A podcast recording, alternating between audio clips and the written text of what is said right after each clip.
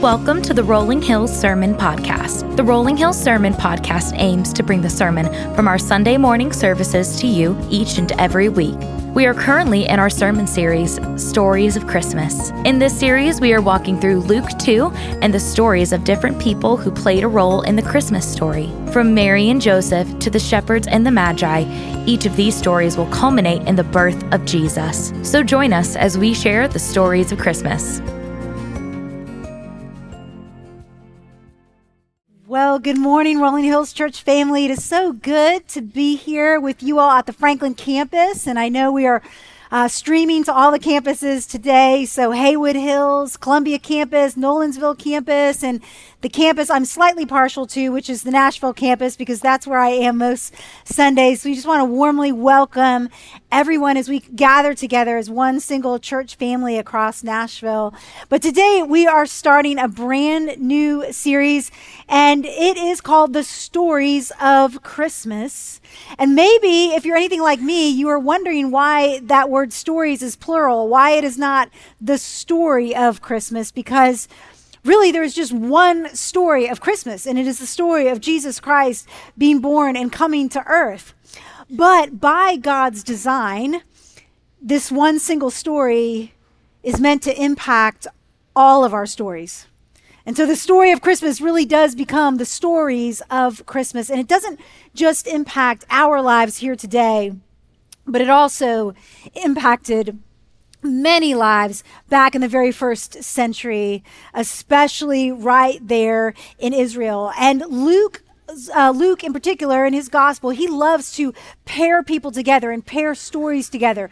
So he loves, you know, Mary and Joseph, Elizabeth and Zachariah, Anna and Simeon, and pairing and interweaving stories together. And so today we're going to look at Mary's story, but we're also going to look at Elizabeth's story because both of their stories are incredibly important and they weave in and out of one another and they're very interconnected. And we're going to see how the story of Christmas impacted their stories. That's what we're going to do today. But as we're thinking about stories and and Christmas because uh, we live in a day where the trappings of Christmas are all around us. The culture of Christmas is all around us. Whether or not we are Christ followers or not, there's there's the culture of Christmas, and and I was thinking back to some of those cultural things that affected me, impacted me in my life. Not necessarily spiritual things, but just what it means to to to go through Christmas as as as someone who lives in the United States of America. And so when I was in high school, I was trying to earn money, and I had the opportunity to work for someone who owned his own Christmas tree lots. So when I got here on the stage today, I was like, this is what it was like. This is what it looked like. All these trees, except for they didn't have lights on them but people were coming and I and as I scanned this, I was like, there's like three thousand dollars worth of trees up here, uh, based on how this worked for me back in the day. But I was I was in this little trailer. It was a very tiny trailer, and there was a space heater in there, and it was absolutely freezing. But people were coming in and out, and they would hand me like a yellow tag, and I'd be like, "Ooh, that's eighty-five dollars." They'd hand me a green tag. "Oh, that's a big one, one hundred and thirty-five dollars you owe me," and everybody was paying with cash. I now look back and I'm like, hmm don't know about that. But anyway, everybody was paying with cash and, and I was piling cash into this little money container. And I mean, I thought the guy who owned this Christmas tree lot was the richest man in America because I was only making about $7 an hour. And so, and I was selling these trees like you would not believe it. And this guy who owned the lot also happened to be our church's choir director. So it's kind of an interesting pairing there. And I, I, remember just working the lot and I thought, you know, I don't know what everybody else is going to be when they grow up, but I am absolutely going to be a choir director and I'm going to own a Christmas tree lot because somehow those things make people a lot of money. And I was really excited. So that was one of those cultural influences that affected my story. I loved just learning about business and I loved the warm and fuzzies of it. it I'm, I'm not sure spiritually it was very impacting, but we're going to look at Luke chapter one and we're going to look at the stories that are really supposed to impact our souls. And, and even though we think of Luke chapter one as the Christmas story and it does uh, have part of that in it, Remember that Elizabeth and Mary both had lived a lot of life before they ever experienced the very first Christmas. And so, actually, as we open up here with Elizabeth's story, it's pre Christmas. And not only is it pre Christmas, but Elizabeth doesn't even know what Christmas is. She doesn't have that as part of her uh, category of thinking. And so we open up in Luke chapter 1 and we begin we begin reading in verse 5. And Luke says that in the days of King Herod of Judea, there was a priest of Abijah's division named Zachariah. His wife was from the daughters of Aaron, and her name was Elizabeth. Both were righteous in God's sight, living without blame, according to all the commands and requirements of the Lord. But they had no children because Elizabeth could not conceive, and both of them were well along in years.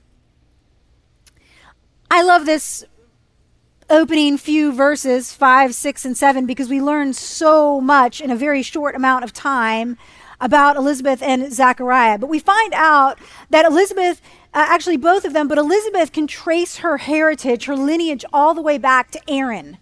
So if you've done a little bit of Old Testament study, you know that there is Moses and there is Aaron. And Aaron was very significant in the history of Israel. So she is able to trace her heritage. Her husband, Zachariah, is able to trace his line back to the priestly division um, in, the, in the line of, of Judah, I believe. And so we have very significant people as far as their heritage is concerned, but they're not just people that are coasting on their lineage or who they descended from, but they actually are also living it out. Um, Luke tells us that these were upright people, these were godly people, they were blameless. Now, that doesn't mean that they were without sin. It doesn't mean that they never did anything wrong, but it does mean that they took God's word and his law very seriously. That they wanted to fulfill his commands, they wanted to please the Lord. We also find out about Elizabeth that not only was she old and past childbearing years, but she was also barren. So there were two insurmountable obstacles that Elizabeth was facing in both of them. And, and, and so when we look at all of this together, we actually should feel a disconnect. We should feel tension because Luke is saying, look, Elizabeth could trace her heritage to the rock stars of Israel, if you will. So could Zechariah. And both of them did not just coast on their heritage, but they actually served the Lord. They loved the Lord. They kept his word. And then there is that, that word, that conjunction, but. But they had no children because Elizabeth was old, she was past childbearing years, and she was barren. And I, I, think we get to that point and we think, no, Lord, that's not how it's supposed to be because they had the good heritage and they did the right thing and they pleased the Lord. And so it should say, and they had seven sons who could carry on the family name. And, and we have to remember that in that time and in that culture, if you were barren and you did not have ch- eh, children and you were Hebrew in the Old Testament or you were a Jew in the New Testament, that was not just that you couldn't have a child, it was also you had no place in society. You did not have standing because for the Jew, everything was wrapped up in the woman's ability to be able to have not just children, but sons who could carry on the family name and could give them a place in society.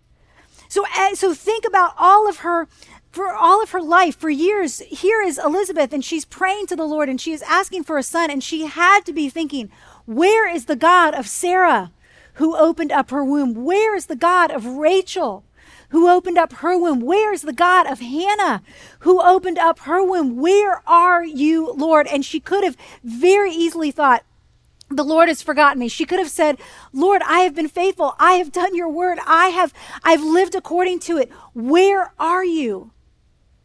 But here's the thing for us this year that if you love Jesus and this Christmas isn't what you hoped it would look like, you're not just in good company, you're in godly company. So if you are a Christ follower, you're not perfect, but you love the Lord and you are living according to his will. And this Christmas is not what you hoped it would look like. You're not just in good company, you are in godly company. You are in the company of Elizabeth and Zachariah we should feel the tension in those verses. Well, Zechariah is a priest, and the lot is cast, and his name gets chosen to go in and to go into the temple. He is the one that is going to um, be the, the single one to go in. This only happened one time in a priest's lifetime. And the lot fell on Zechariah that he would go in and be able to light the incense and offer prayers in the Holy of Holies. And so he goes in, and while he is in there, the angel Gabriel appears to him and is actually standing on the right hand of the altar.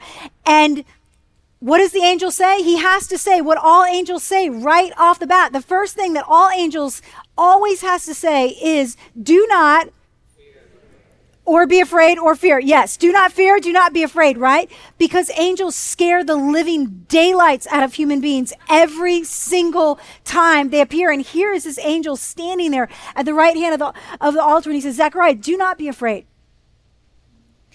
The prayers that you and your wife, Elizabeth, have been praying for years, for decades, has been heard.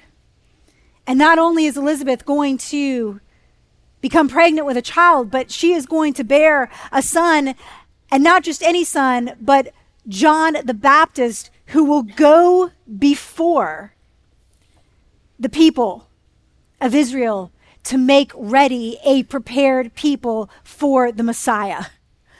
This was unbelievable.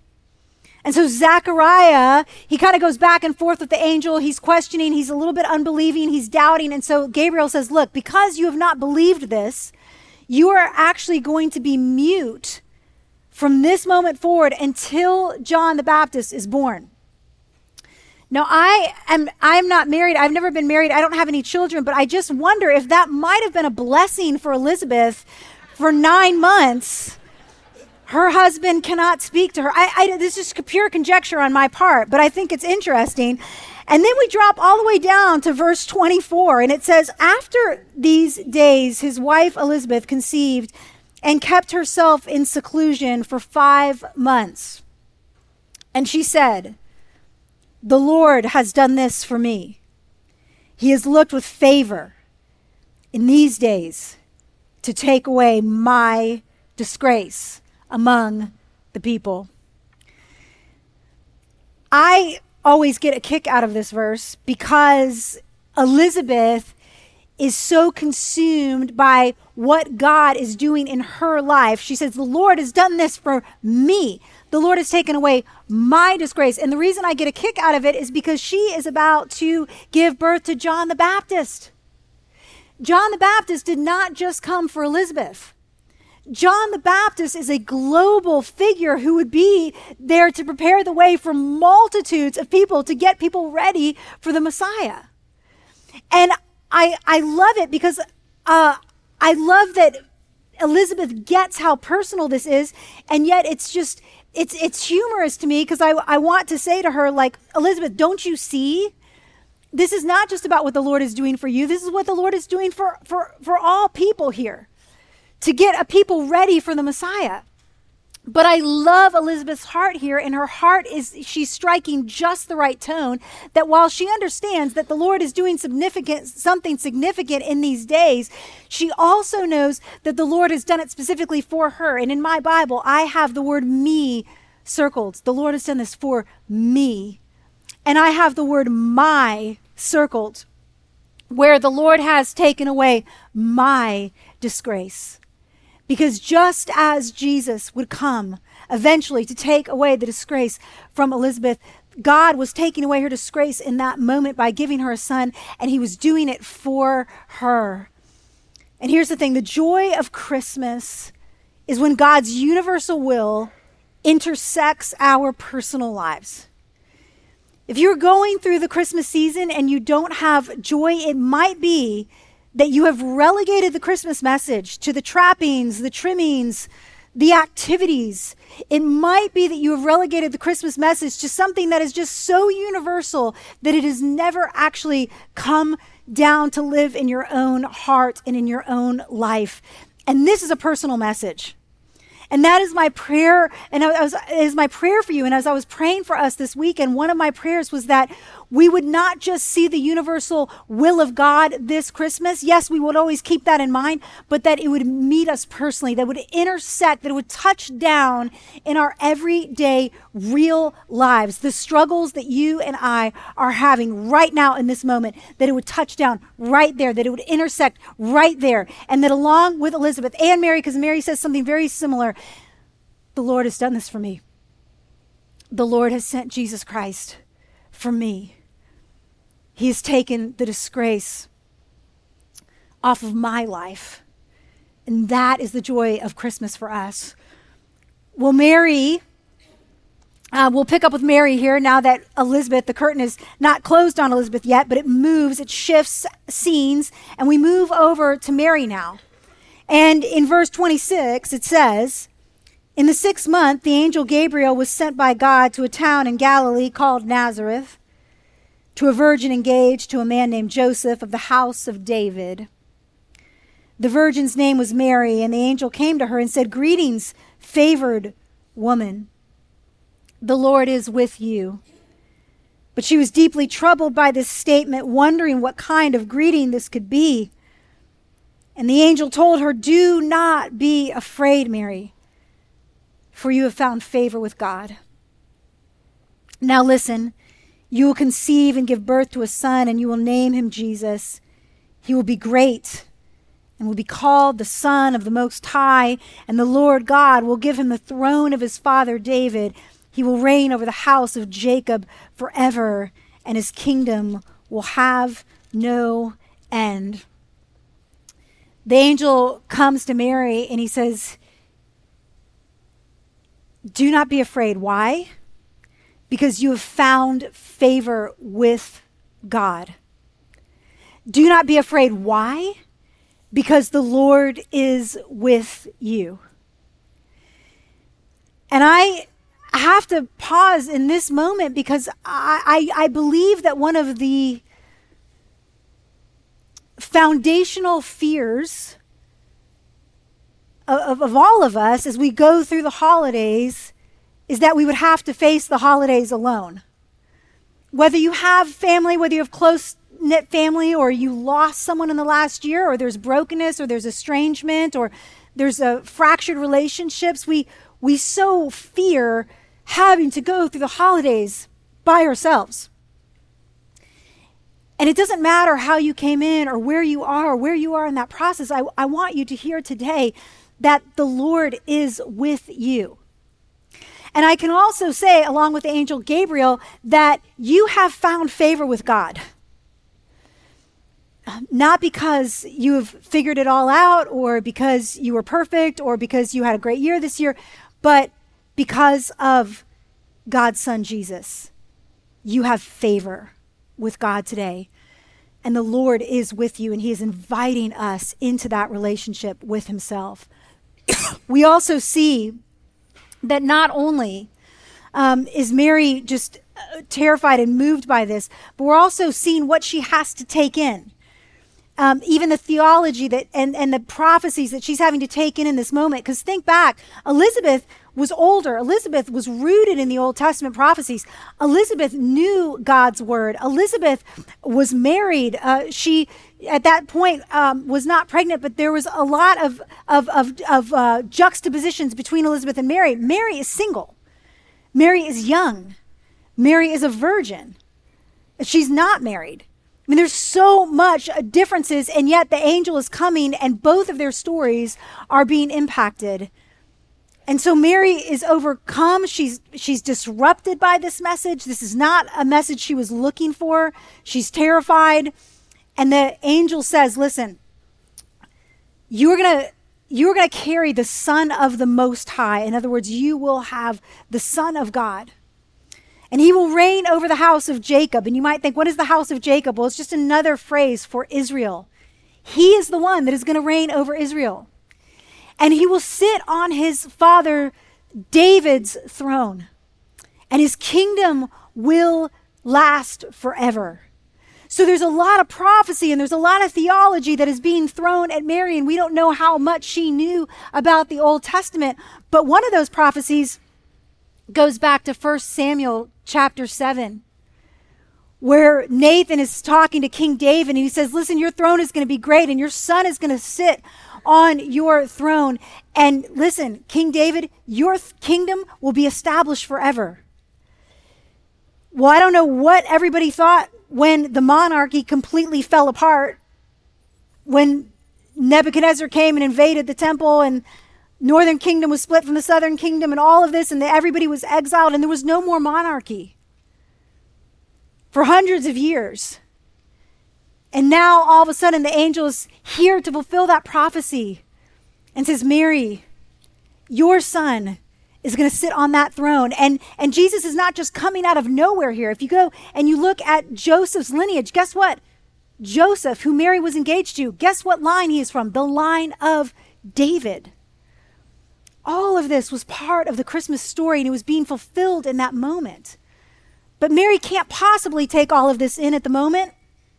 And so she finally asked the question back. And in verse 34, Mary asked the angel, How can this be since I have not had sexual relations with a man? That is a fair question here. And the angel replied to her, The Holy Spirit will come upon you, and the power of the Most High will overshadow you. Therefore, the Holy One to be born will be called the Son of God. And this is awesome. Gabriel says, And consider your relative Elizabeth.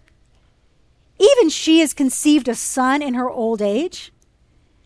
And this is the sixth month for her who was called childless. For nothing will be impossible with God. So the angel begins to explain some of what is going to take place in Mary's life, some of how this is going to happen.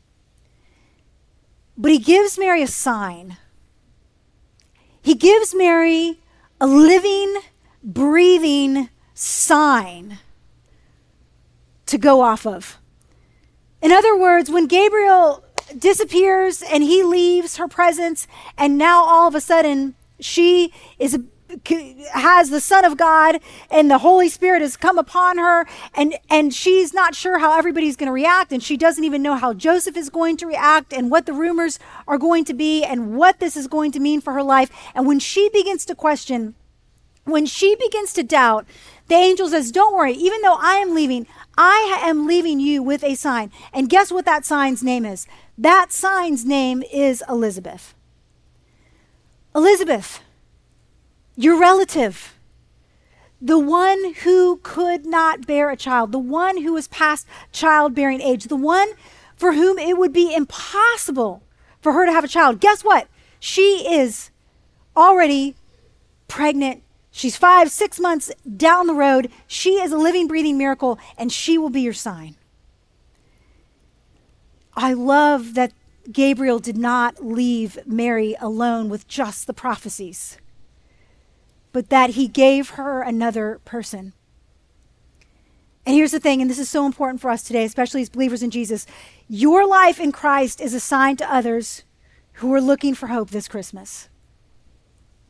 We can be Elizabeth's to Mary's this Christmas. This is a time of year where people are desperate for hope. They are perhaps more open to the gospel message this time of year than any other time in the year because our hearts are open, we're vulnerable, we're, we're, we're, we're, around all of the celebrations, even if we don't understand what it means. Our, our heart is attuned to the longing.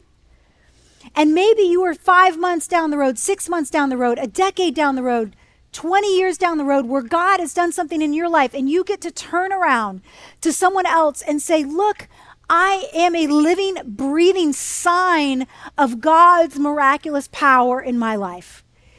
I used to be this way, but He has transformed me. I used to be without hope. Now I have hope. I used to be angry and irritable and rebellious.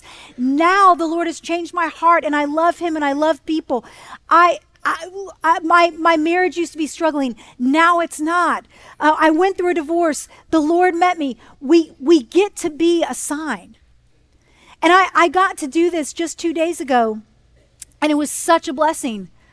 A woman who had grown up in the church and had a really, really horrible experience.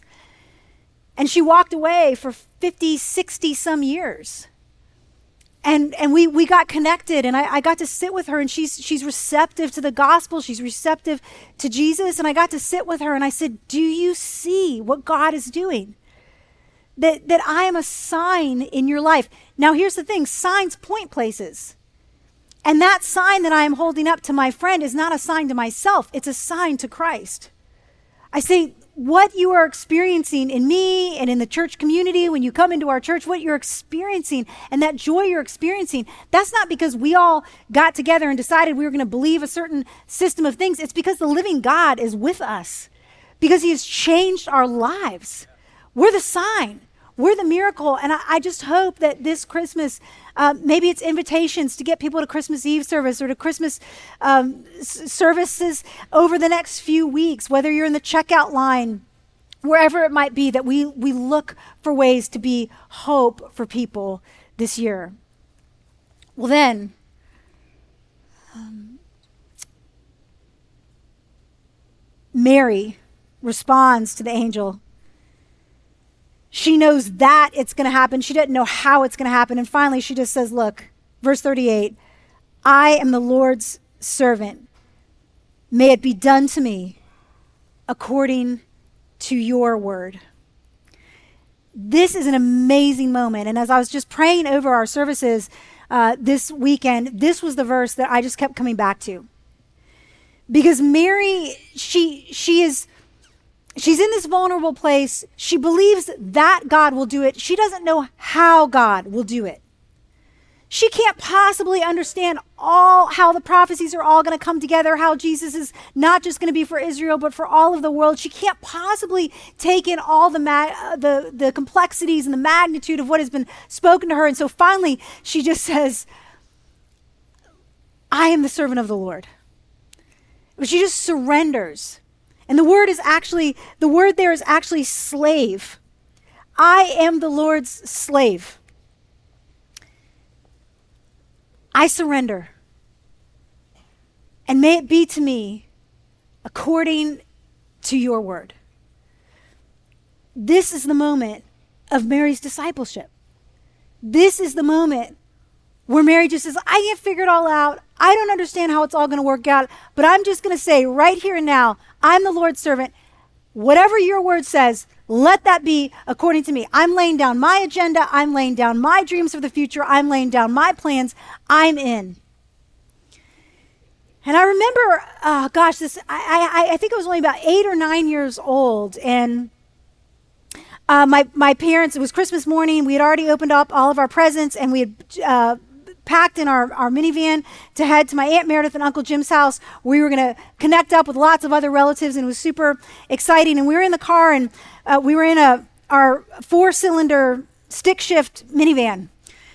I know you didn't even know that that was even a thing. And we were the only family in America that owned one of these, and it wasn't because we were rich. Uh, four cylinder stick shift, couldn't even really make it up a hill, but it could make it to our relatives 30 minutes away. And I was in the back of that van, and we were listening to pop radio Christmas. And it was Frank Sinatra, it was Neil Diamond, maybe Mariah Carey. I can't remember exactly, but it was song after song after song. And but it wasn't rocking around the Christmas tree song. It was Oh Holy Night, where the world is in sin and error pining for the Savior to appear. It was songs like Silent Night, where Jesus is being sung about as Lord at thy birth. Songs like Joy to the World, where the blessing of the Lord would be found as far as the curse is found. I mean, these songs with deep and rich theology and lots of doctrine. And it was very moving. And finally, from the back seat of the car, I said, Mom, Dad, I had no idea all these people were Christians. This is amazing. I mean, every one of them, every last pop star, they're all Christians. Who knew? And they're like, oh, well, they're not necessarily Christians. I mean, they're just these are they're just singing these songs. It doesn't mean that they're necessarily Christians. And I said, no, I don't think you heard. I don't think you heard what Frank Sinatra just sang. He's talking about Jesus coming in flesh, Emmanuel, God with us. I don't think you heard it. Kelly, these are just these are just popular songs. People sing these songs. I don't think you guys were listening to the radio. Did you guys hear what they were singing? And we went back and forth and back and forth all the way to Aunt Meredith's house. And that was honestly, that's kind of my relationship with my parents. We just batted back and forth until I was about 32 years old. And just how my mind goes and how my mind works, but there was a complete and total disconnect for me. I had no category for someone who could sing about Jesus, Lord, at thy birth, and not be in the same breath saying, Lord, I am your servant. I had no category for someone who could sing about Jesus coming so he could take on the sins of the world and, and, not, and not live it. It, it didn't make any sense to me. Um, I've since moved to Nashville and I understand radio royalties and those things. I get it now, but I did not get it then. And, and truth be told, I'm not sure that we should get it. That if, to, that if we are walking through Christmas this year and we are singing the songs, but we haven't said, Lord, I am your servant May it be to me according to your word. I don't know that we get it. And I want us as a body of believers to get what Jesus has done for us. Because if we understand it, that will be our response. We will say, Lord, I am here. I am your servant.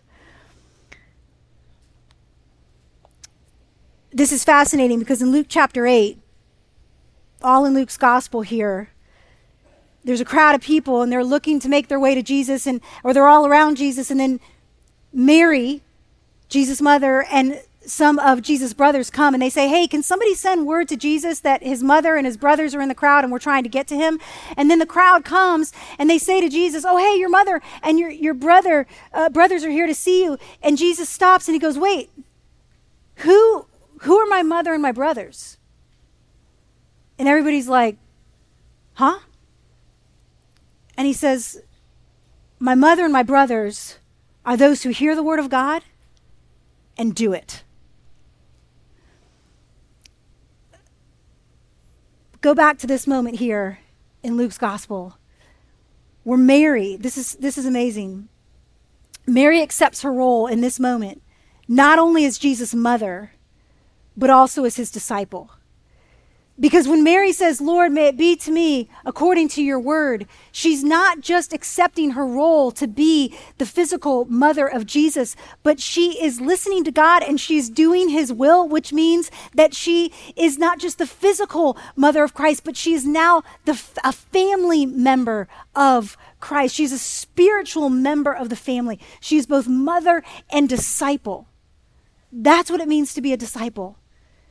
And if we're singing about it, but we're not listening to God and doing what He says, then we may not be true disciples. And this is a, this is a pivotal, pivotal moment.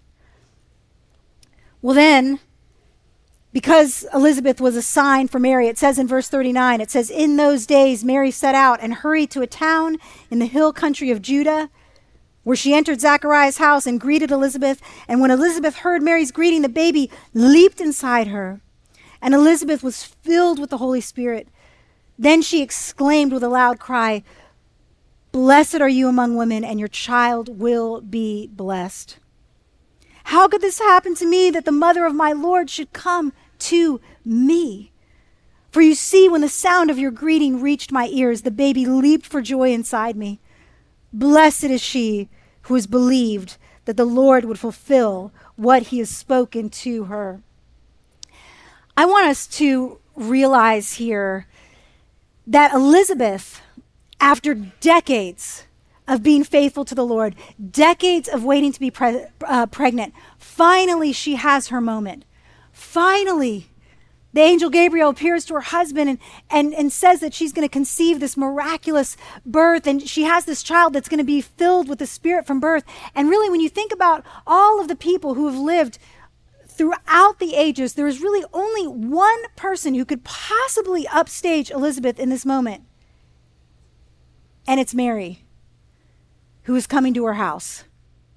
Because Mary doesn't just have the forerunner of Christ, she is carrying Christ himself.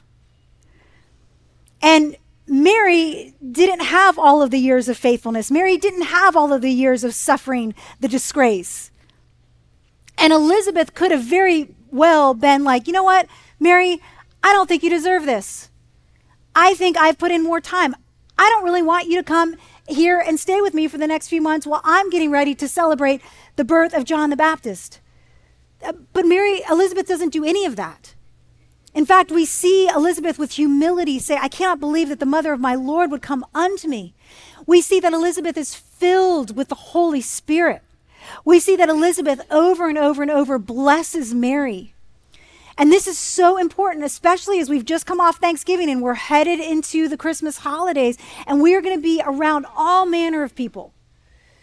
And, and we're going to be around all manner of relatives. And you know how this is. You, there are those relatives that you love and you cannot wait to see. And somehow those relatives are always attached in some way or another to someone that you don't want to see. That's just how this works.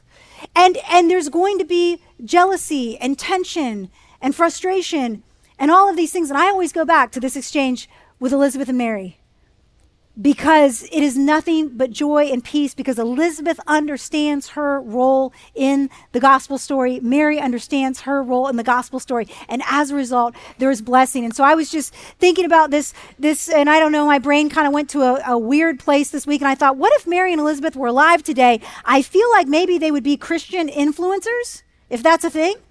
And I thought maybe they would have a little account and maybe we would have Mary and Elizabeth's Christmas tips. So here it is. They've got their own account, and they would say, Be the person people want to come visit. Elizabeth was a person that Mary wanted to come visit. Why? Because she was a sign of hope. She wasn't a sign of judgment or condemnation or being a curmudgeon. She was a sign of hope that would point to Jesus. Also, be a person filled with the Spirit. If you are frustrated, struggling, jealous, if there's tension this Christmas, Ask the Lord to fill you. Confess your sins regularly. Pray with others around you and just ask the Lord to fill you with His Holy Spirit. Also, speak blessings over others, words of blessing over others. You have to count how many times Elizabeth speaks blessing over Mary over and over and over. Every chance she gets, she blesses Mary. And then lastly, be grateful. There's going to be so much that we're going to see that we don't have, that we wish we had, that we wish things were different. Be grateful. Mary and Elizabeth's Christmas tips, put those in your pocket, okay? Because they don't really have an account, sadly. None of this will be possible for us. We won't be able to exhibit that joy until our story has been changed by the story of Christ. And there's this wonderful phrase that after Mary and Elizabeth have this exchange, and it's found in Mary's Magnificat where she praises the Lord her Savior and she her soul magnifies the Lord. And then she says in verse 50, His mercy is from generation to generation on those who fear him. His mercy is from generation to generation on those who fear him. That means that we can celebrate the stories of Christmas, not just past tense, but the stories of Christmas that are happening right now because his mercy is here. It is now. This was not just for Israel. In her prophetic praise, she says that his mercy is available from generation to generation. It is available for us today. And I was reading just a couple days ago in 1 Peter chapter 3, where Peter writes, and he just sums up the gospel so beautifully. And he writes, he says, For Christ also suffered. This little baby born in a manger, that he would grow up. And Peter says, Christ also suffered. And then he says, the righteous for the unrighteous. So Christ would suffer perfect, sinless for us sinners. And then I love this. Why? so that he could bring us to God. That's the gospel. That Jesus Christ would suffer as a righteous one for us who are unrighteous so that he might bring us to God. That's it. That's the beauty. There's nothing else that we can pile onto it. There's nothing that we have to go back and try to fix. There's no goodness that we can bring to it. It's just Jesus doing all of this, coming to earth so that he might bring you and me to God. And that's why I can say today that we are favored. We've found favor with God not because of us, but because of him, because of Jesus. Our only response our only response to that message is to say, along with Mary, Lord, I am your servant. May it be unto me according to your word. Lord, I thank you for your son Jesus. That, Lord, you have not promised that everything will go exactly as we wish or hope or, want, but Lord, that you promise to be with us. You promise us joy and peace and hope.